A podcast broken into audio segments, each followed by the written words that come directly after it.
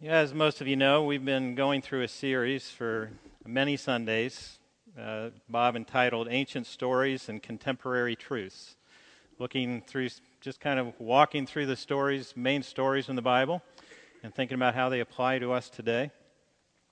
Uh, a couple of weeks ago, Bob told me that the story that'd be falling to me is the story of Saul. And I was kind of excited about that. I have kind of a love hate relationship with the story of Saul. The thing I don't like about the story of Saul is I feel this uncomfortable connection to him in some ways. Things about him that I wish I didn't connect to, but that I do. Saul's kind of an insecure guy, it seems, as you read through this story. Uh, at times doesn't seem too comfortable in his own skin, and I can relate to that.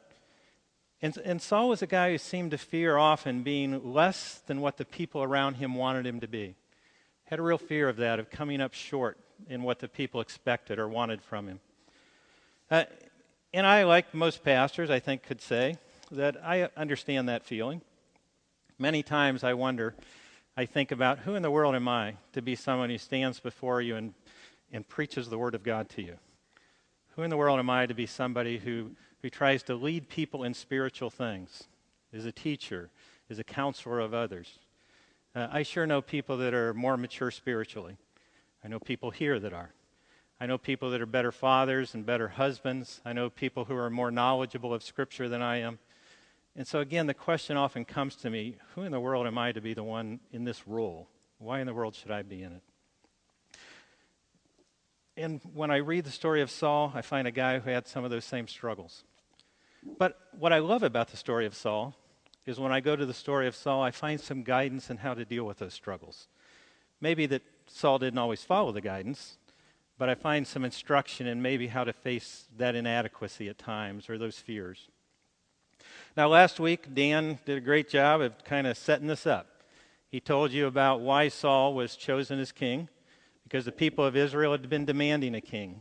They wanted a king because they were surrounded by several nations, and these nations around the nation of Israel were powerful nations who, in many ways, had been impressing them and been uh, real difficulty to them. And these nations had these powerful kings. They had kings that, that clearly looked powerful. They had all the things that kind of were signs of power. They had wealth, and they had armies around them, and they had their big palaces, their places they lived. They were impressive people in the way they led. And you could look at them and you could see power. And the people of Israel said, We want that. We want somebody that when we look at, we feel safe because they look powerful. They look like the one who's going to fight our battles for us and protect us and provide for us. Now, God had always provided for them. He'd always provided the leadership they needed, the people who would guide them and, and direct them, that they would be the conduit through which God would be their king and would guide them.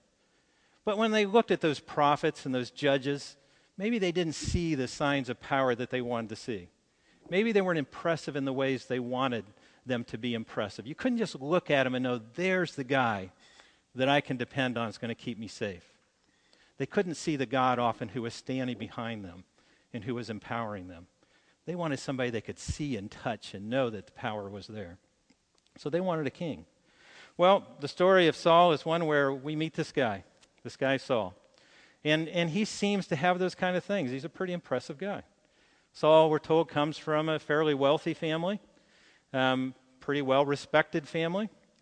Um, Saul was an impressive guy because it said he was a head taller than anyone else in the whole nation of Israel. This is a big giant of a guy. Also, a handsome guy, good looking guy. If, if they had a Mr. Israel contest, Saul wins hands down. He's the guy. And so if you looked at him, you thought, that's the kind of guy we want to lead us. We could have confidence in that kind of guy. And the story starts out in 1 Samuel chapter 9, telling us about him. And what we start out in the story is that he's sent out by his father with one of the servants to go find some lost donkeys.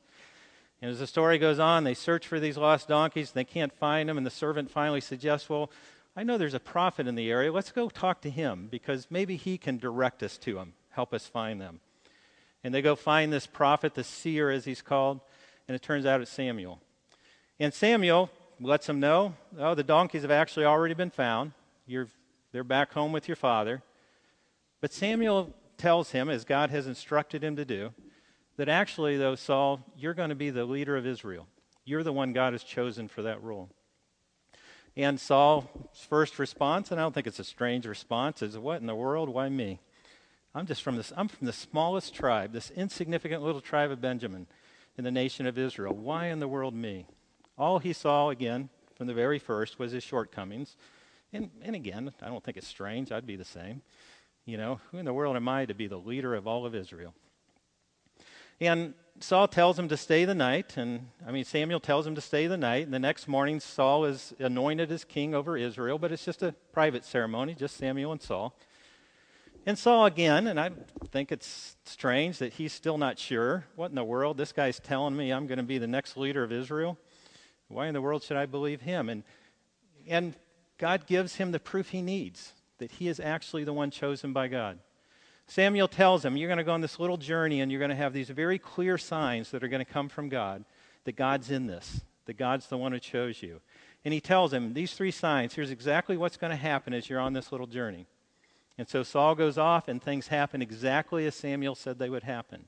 So again, he's given these clear evidence that God is in this. God is the one behind this and who is choosing him to be king.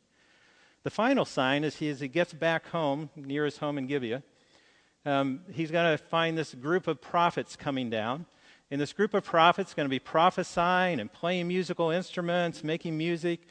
And he says, when you see them, the Spirit of God is going to come upon you in power, and you're going to be changed. Internally, he's going to, not only externally is he going to see these signs, internally, he's going to be given a sign that he is the one chosen by God. God is going to change him, and he's going to prophesy. And he does. Matter of fact, to the point that all the people around him who knew him in his hometown are saying, Who in the world is this guy? Has God made Saul a prophet now? Is that what's going on? So again, everybody recognized something had happened, something had changed. And surely Saul understood that. He's seen these signs. Something has changed within him. The power of God has come upon him. But then the very next story is he's home. His uncle comes up and asks him what's happened on this trip that he took to look for the donkeys. And he tells him about seeing Samuel and Samuel telling him that donkeys came home. And guess what he leaves out of the story? Doesn't mention a word about being chosen king, doesn't mention a word about the power of God coming upon him and changing his heart. All that gets left out. He's silent in his report about those parts. Well, Samuel pulls the whole nation of Israel together because now it's time. Saul has been shown he's the choice. Now it's time to present him to the whole nation. So Samuel draws everyone together and he's ready to present Saul, the next king, the king you have wanted, that God graciously and mercifully has provided for you. Even though you wanted a king out of rebellion, God chose a king for you, his man for you. The kind of man you want, but also the kind of man that God can use to do what needs to be done. He chooses him, he goes to present him, and, and Samuel goes through this whole process to kind of narrow down and choose who's going to be this king, to show them who God chose. And he finally gets to Saul, and he wants to present Saul, and Saul's nowhere to be found. And this big giant of a guy is somewhere hiding amidst a bunch of baggage of the people who've come here. And God directs Samuel to him, reveals where he's hiding, and, and Samuel has to call him out from hiding to finally present him before the people as, as the one that God has chosen, your king. Now, now think about this story. He's been placed in this remarkable role. Instead of seeing this as kind of a sign of of God being with him and an affirmation of himself, at every turn he kind of avoids the role, doesn't he? Doesn't want to tell people about it, kind of wants to hide from it, doesn't want to be seen. But Saul presents him, tells him he's the one. And as he's presented to the people, you know, most people accept it, but there's a little group of troublemakers who start kind of questioning it. You know, who in the world is this guy to be our king? We don't know that he should, you know, Grew up with this guy. Who is he? And Saul again is silent, doesn't say a word. This guy who is so impressive when you look at him, who has these remarkable gifts. This guy who's had these remarkable signs that God is in this, God has chosen him. He's the one that God wants to do this. External signs, internal signs. This one has gone through this whole process to be presented to the people. At every turn, he kind of avoids the rule. Doesn't for some reason grab onto it and really believe that he's the one that should be doing it. Maybe he wants to hide from it a little bit. One other thing I should have said that at the end of these signs that um, Samuel had sent him out to see, there was one command that was given to him. It's just kind of dropped in there, and it'll be important later on. But one thing he's told is that after all these things have happened, after you see all these signs, that you're to then go down to Gilgal, and at Gilgal, wait there seven days. And after seven days, Samuel says, I will come to you and I will make the offerings. That's, that's the one clear command you have after all this happens. That's all you have to do. Okay? Just do that. Whatever your hands find to do once God's power is on you, go ahead and do it. But this is the one clear command you have go down to Gilgal, wait seven days, I'll come and make the offerings to God. You know, as I listen to the story of Saul, I think, why in the world did this guy not embrace the role he was given? It was clear that he has been given the tools he needs to do it, both in the way God created him and also in the power that God has given him and the affirmation that God's with him. Why didn't he embrace it? And I thought, it's not really hard to understand, is it? I mean, I think I'm the same way. I was thinking back to a time when I was in graduate school the first time. I was in a, a graduate counseling program. It was a two year program. And one of the things we had to do in this counseling program was we had to do these counseling labs. And so you'd have a group of about 10 people, a graduate assistant, and one of the professors would be in this lab. And it was an experiential kind of thing of learning to counsel. Well, we had these every semester, but the last semester, kind of after you've had most of your training, the last semester, this lab, you would have to actually meet with real clients and counsel. And these were people who had volunteered to be videotaped while you counseled with them. Or sometimes they would actually meet in the counseling center in a room where there was a two way mirror, and the other side of that mirror, your class would sit. These 10 people and graduate assistant and this professor, and they would watch the counseling session and listen in on it. So people had agreed to be counseled in this setting. And, and so after you would counsel with them in this setting, you would then go to, you know, they would leave and you would all, with your class, you would go to a room and sit around a big table and they would dissect what you had done in that counseling session. They would just go through it and pull it apart and look at everything you did and why you did it and what you were thinking. And I got to tell you, it was brutal. I was terrified every time I had to do it. And I, this professor, who I had, who was the professor over my lab, was the guy that I just really had incredible respect for. The guy had written the books, the guy that was director of the program. I just wanted to impress this guy so much. I had a real hard time when I would sit in those counseling sessions and know that the eyes of my peers and this graduate assistant and this professor were on me the whole time. I had a hard time staying with the person in front of me because I was always aware of those eyes over there. And when we would come into that room again, it was just terrifying to me. I so wanted to be enough to be what they wanted me to be and expected me to be. Didn't want to come up short. I remember one time after one of those labs, we had walked out, and this professor I had such respect for pulled me aside. And he was kind of known as the guy that was, he didn't give out compliments easily, he was tough. This was the guy nobody wanted as their lab director. I had him every lab I had in graduate school. And he pulled me aside into his office, and I walk in again, like thinking I'm just going to get a little more critique. And when I walked in there, he said to me something along the line of, I just want you to know how impressed I am with how you're growing as a counselor.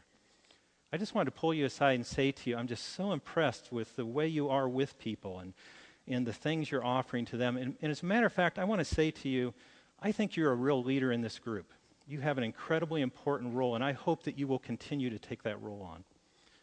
And I got to tell you, I about melted.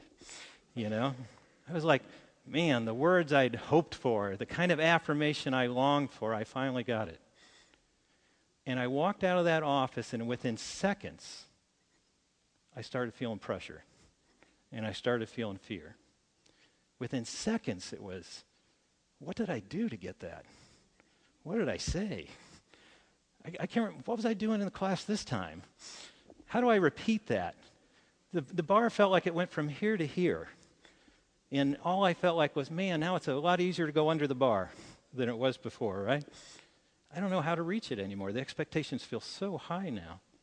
If I have to be enough to be that, I wasn't sure I could be this.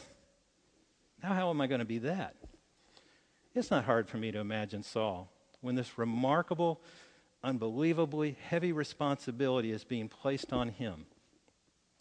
That what he feels now is even more fear, more inadequacy, more of a challenge. I have to be something I don't know I could be who I was. Now I have to be that. It's just too much. I'm sure I'll come up short. Well, the story is actually a pretty good one next. Because if you follow the story, then Saul, kind of his first real kingly act, is there's a group of Israelites who have been really being harassed up in the northern part of the nation by this neighboring Ammonite king, this guy named Nahash. And Nahash is one evil, cruel guy. This is an ugly guy. This guy, um, he loves to oppress the Israelites, and, and he loves, after he kind of captures one of them, to gouge out their right eye just to publicly humiliate them. So from now on, somehow he feels more powerful if they're walking around maimed by him for the rest of their life.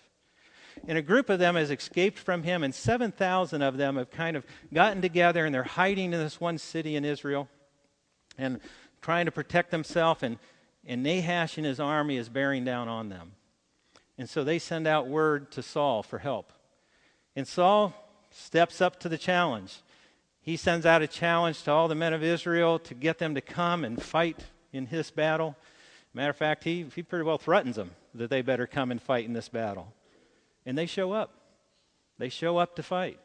And they go out, and God empowers them, and they defeat this horrible king. This king who was going to take these 7,000 Israelites, turn them into slaves, gouge out their eyes, they're freed because of the remarkable leadership of Saul that was empowered by God. Good story. And at the end of the story, the people want to go find all these people who had been questioning Saul's leadership because now they're going, yeah, now that's the king we needed. See, we were right all along. That's the guy we needed. So we're going to get all these doubters and we're going to pull them all together and we're going to kill them because they had no right to question God's choice, Saul. And Saul steps up and says no to that. He doesn't want vengeance to be the story of the day. Saul instead wants the people to turn their attention to the God who accomplished it. He wants the praise and glory to go to God. He doesn't want it distracted with vengeance. Great story. And the people go back to Gilgal with Samuel and they reaffirm Saul as their king. And if the story ended there, it would be a great story. But the next challenge comes, the, the one you just heard read this morning. The Philistines, they were the true oppressors. They were the ones who had been causing the most trouble for the Israelites. And so the next story, we come to the Philistine problem. In this story, again, the Philistines have been oppressing them. It's been going on for a long time. Finally, we got our king, our king who's shown himself to be the kind of king who can defend us against our enemies. And now, Saul, it's time to stand up to those Philistines. And the fight starts by his son Jonathan attacking a Philistine outpost. And he attacks that outpost, and the fight has begun. And the Philistines then begin to rally their troops. They begin to pull them together. And as you heard in that passage, they were a powerful army. Remarkable number of chariots, best of weapons. You know what the Israelites had? They had a bunch of farm tools that they sharpened. That was, those were their weapons. They had the best weapons that the, an army could have. It said that they had soldiers so numerous they looked like the sand on the seashore. This monstrous army is collecting and getting ready to come down upon the Israelites.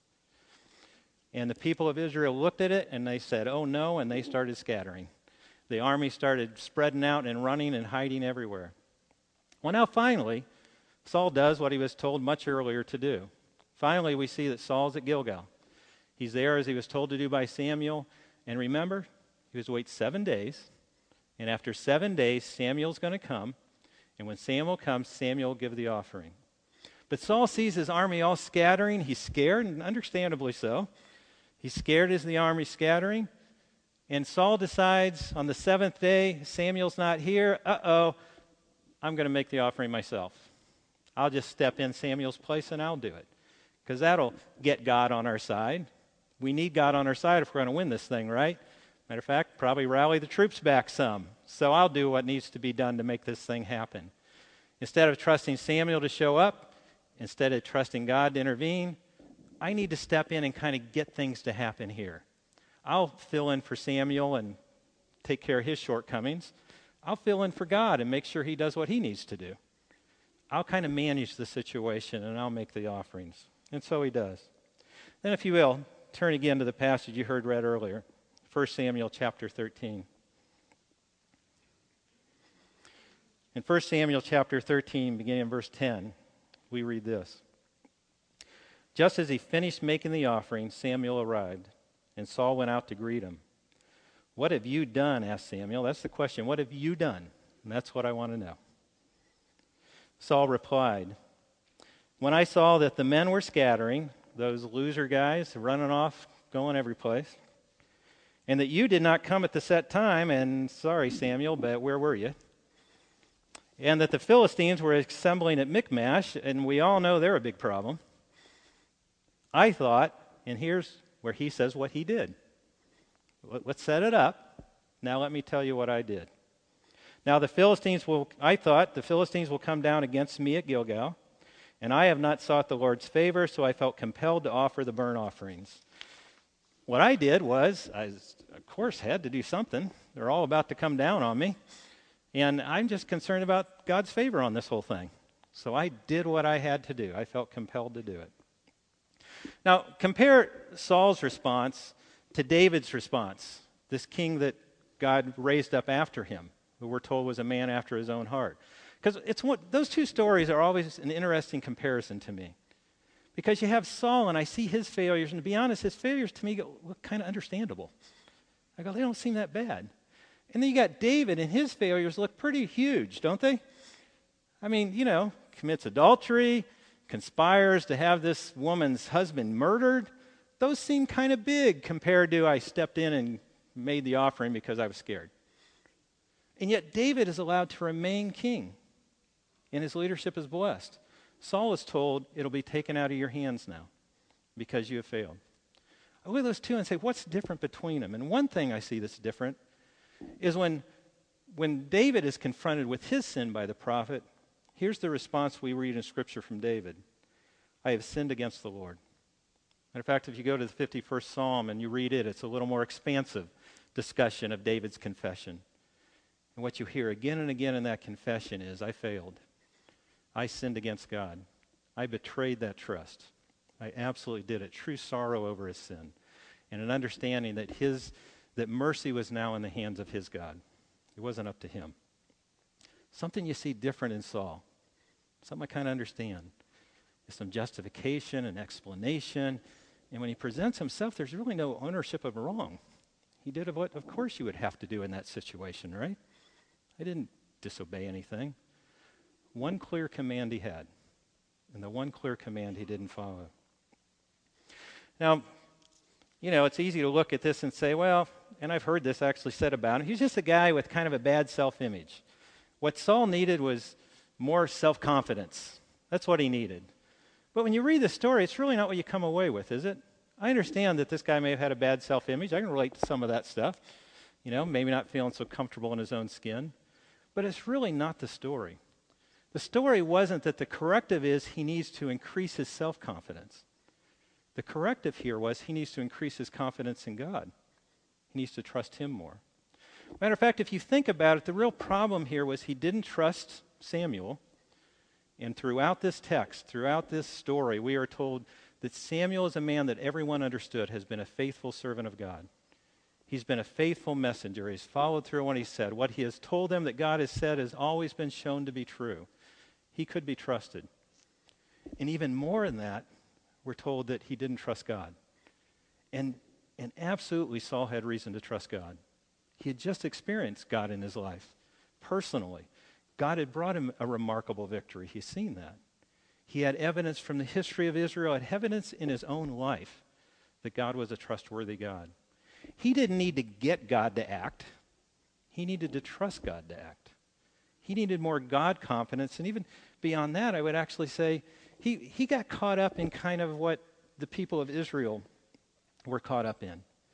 They wanted a leader who would be enough. They wanted a leader who could be so powerful and so strong that he could provide and he could protect and he could be all they need. And Saul seems to get caught up in that misplaced hope. He wants to be the kind of leader that can be enough, that can come through for them and be all they possibly need.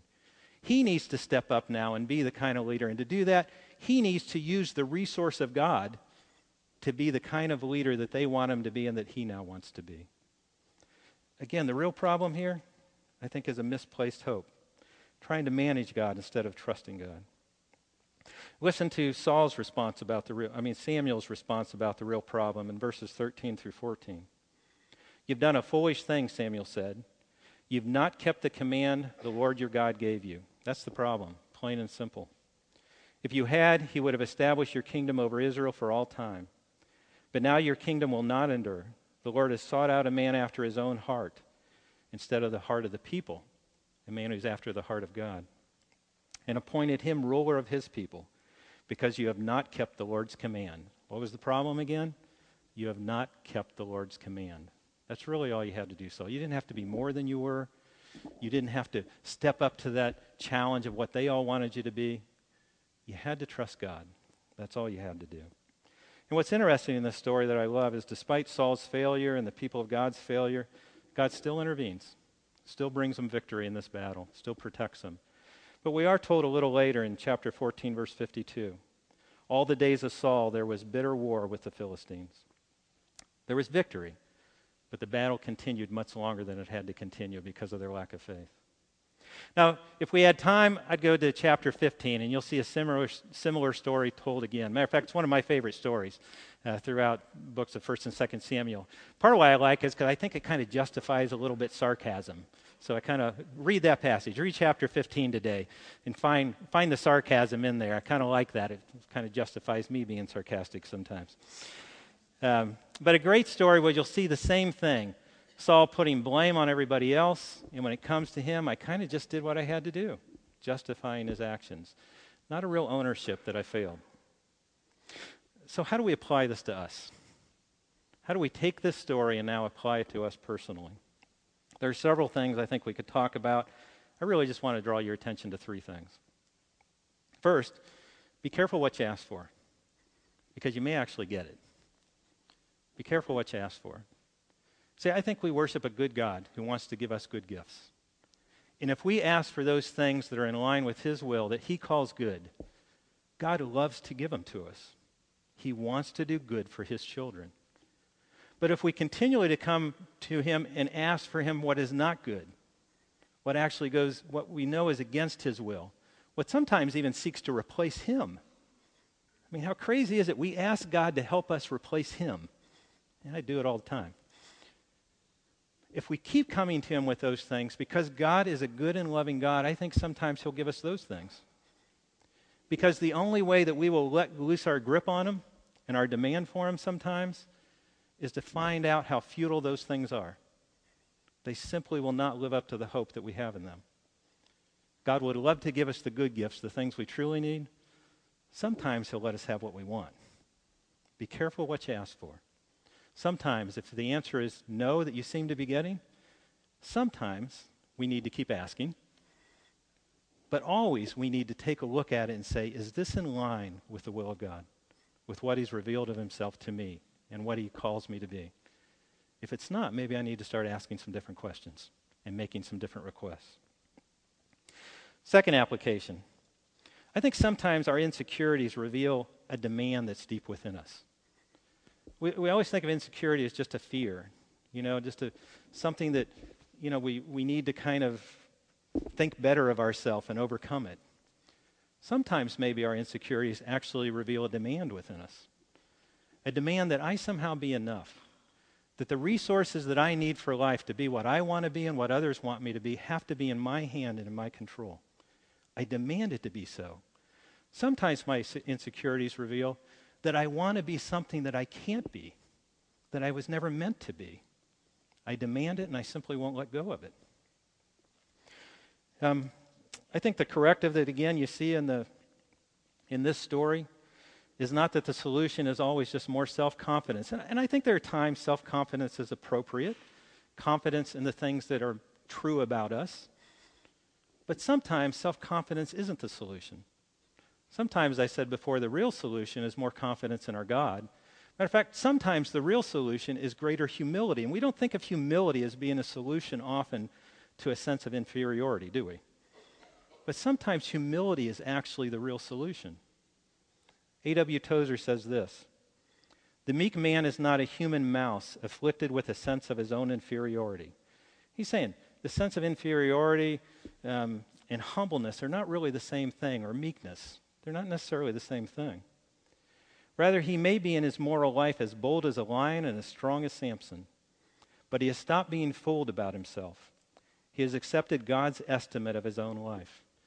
To be humble is to see myself as I truly am. Charles Spurgeon says basically the same thing. He says, Humility is the proper estimate of oneself. To be humble is to see myself as I truly am. I don't need to be more. I don't see myself as less. I see myself as I truly am. Who does Scripture tell us that we are? We're people created in the image of God. We're not God. We're people created in the image of God. We reflect something of our God. We reflect something of our Creator. And, and he tells us we've been given remarkable gifts and abilities that we might serve his good purposes. There are things about us that we can celebrate that are good. We're not completely helpless. We have something good to offer to his good purposes. And to treat myself as I have nothing is, is not seeing myself as I truly am. But we're giving those good things to serve his good purposes and to build his church. That's we're given enough to do that. He also tells us that we were created to subdue and to rule over his creation. We have a job to do, and we've been given abilities and gifts to do it. But the story also of Scripture tells us that we are dependent people. We were never meant to live independent of our Creator. We are always meant to live in a relationship that is under Him and submissive to Him and looks to Him and depends upon Him. In fact, Scripture also teaches us that we are interdependent people, that we are made to depend upon one another. We're made to be part of a community and a church, not to just stand alone, not to have all the resources we need just within ourselves. I tell you how many times for the things that I feel I need to be and want to be, when I stop and get my eyes off me and look around me, I find that I have all the resources I need. I have other people that help me be a better father and a better husband. I have other people that support me and do this work of me of leading this church. I have other people who help me understand and know Scripture. It, those resources don't all have to reside just within me. Sometimes I need to look out. And especially, I need to look out and say, and I have this remarkable God who is with me, who graciously will use even me to accomplish his good purposes. But finally, we are all, Scripture tells us we're also a sinful people. We're people in need of redemption and transformation and sanctification. And those things are only possible with someone who is better than us and beyond us. I can't look to all of you to find that. We have to look beyond us to find that. We have to look to our God. I'm sure you're all familiar with this passage from 2 Corinthians chapter 12. Paul here writing about his thorn in the flesh. He says, Three times I pleaded with the Lord to take away from me, take it away from me. But he said to me, My grace is sufficient for you Paul, you think this has to change in you to be enough? My grace is sufficient. It doesn't have to change. For my power is made perfect in weakness, he says to Paul. Paul then says, Therefore I will boast all the more gladly about my weaknesses, so that Christ's power may rest on me. My weakness becomes an opportunity to turn my attention to God's power and to cling to it. That is why, for Christ's sake, I delight in weakness and insults and hardships and persecutions and difficulties for when I am weak, then I am strong. We don't have to always be enough. We're not designed to be enough by ourselves. We're meant to depend on one another, and we are absolutely meant to depend upon our God. Final application the path to forgiveness and restoration when we go the wrong direction isn't penance. It's not doing enough to pay off my sins. It's not balancing out the wrongs by doing enough goods that we kind of equaled out the balance. The path to restoration is confession and repentance. It's turning away from my sin and turning back to the one in whom restoration is possible, who can bring restoration. Confession and repentance. Uh, again, familiar passage, 1 John 1 9. If we confess our sins, he is faithful and just and will forgive us our sins and purify us from all unrighteousness. How does that purification come? It comes from the hands of God. He's the one who does it in us. I think sometimes we treat confession as if it's a form of penance. Confession is something I do to kind of pay the price so that now it's all been paid and now everything will be all right, right? It's why sometimes people will confess something to you and then they expect you to act a certain way towards them. I did my part, I paid my price. We learned that from a very young age. I, I love the fact I get to tell a grandson story today. I'm going to take advantage of it. So, my, uh, my daughter, um, most nights, my um, son in law is a teacher. When he gets home, kind of one of their deals is he comes home, watches the two boys for a while, and she gets to go out and go to the gym. So she goes out for about an hour and goes to the gym, and then he's home alone with the two boys. Well, on this day, I think my son in law got caught up in something, and the boys were playing, and he could hear his son in the kitchen playing as he liked to do on the smooth floor with his cars and trucks. Thought that's what he was doing. And so my daughter shows up home, comes in the door, and opens the door. And as soon as she opens the door, uh, my two and a half year old grandson runs up to her with something all over his face and hands. And as soon as she opens the door, he says, he runs up and say, "I sorry, mama. I sorry, mama. I sorry, mama." Well, at that moment, she realized she had baked a pie just before she left. And that pie was sitting in on the kitchen table.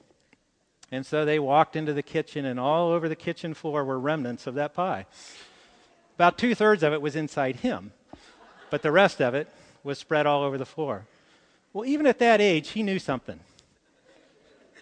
He knew, you know, I'm going to get in trouble for this thing. And the way I can get out of getting in trouble, pay my penance run to the door, say, I'm sorry, I'm sorry, I'm sorry. Now I'm off the hook, right? Now you can't do anything about it. And it actually worked for them. They said they were laughing so hard they didn't do a thing about it. We kind of we treat uh, forgiveness, I mean the request for forgiveness sometimes that way. Instead of it really being a sorrow over our sin, an ownership that we have done something that has betrayed the trust of another or done harm to another, we sometimes all we look at is how do I get out of the consequences of it? What penance do I need to pay to get out of it? Well, saying I'm sorry is sometimes my penance. I'll humble myself before you. Debt is paid. Let's move on, right? Really, it's, it's owning the wrong. And it's acknowledging that restoration is in the hands of the one I offended. And I'm asking you for it, I'm hoping for it, but it's, it's in your hands. And I'm acknowledging that. Many times, that's not the way we approach our sins, is it? And it didn't seem to be the way that Saul eventually began approaching his sin. Scripture tells us that Saul was a man without equal. He was a man that had much good within him, much that could be used by God, that God had placed there. He had something to offer. He wasn't a helpless man, he had something good to offer. But the story reminds us again and again the reason Saul was going to be the king that Israel needed was not because he was enough. He was going to be the king that Israel needed because God chose him, that God was in this. Matter of fact, God provided for him, we're told that very first, this group of valiant men, that God even changed their hearts. He made them the people that Saul needed to have the support he needed and the strength he needed to do his job. God even provided them. Saul didn't have to be enough by himself. He had to be a part of a community that would do this wonderful work of God. And Saul had to remember that it was God who was doing it through all of them. If he could remember that, Saul was plenty. He didn't have to be more. He simply had to be obedient. That's all he had to be. Um, the, real, the real answer here is we need to admit that we're dependent upon our God. We're not meant to stand alone. The really good news we have a God who's gracious and who's patient, who loves to do good for his people, if we'll simply follow and trust him. To be the pastor I want to be, the father I want to be, the husband I want to be, the counselor I want to be, same thing I need to remember. Don't need to do it all by myself. Don't really need to be more than I am. Need to obey. Need to trust. Don't need to find all those resources just within myself because the resources I need are all around me are in the hands of my God. Let's pray.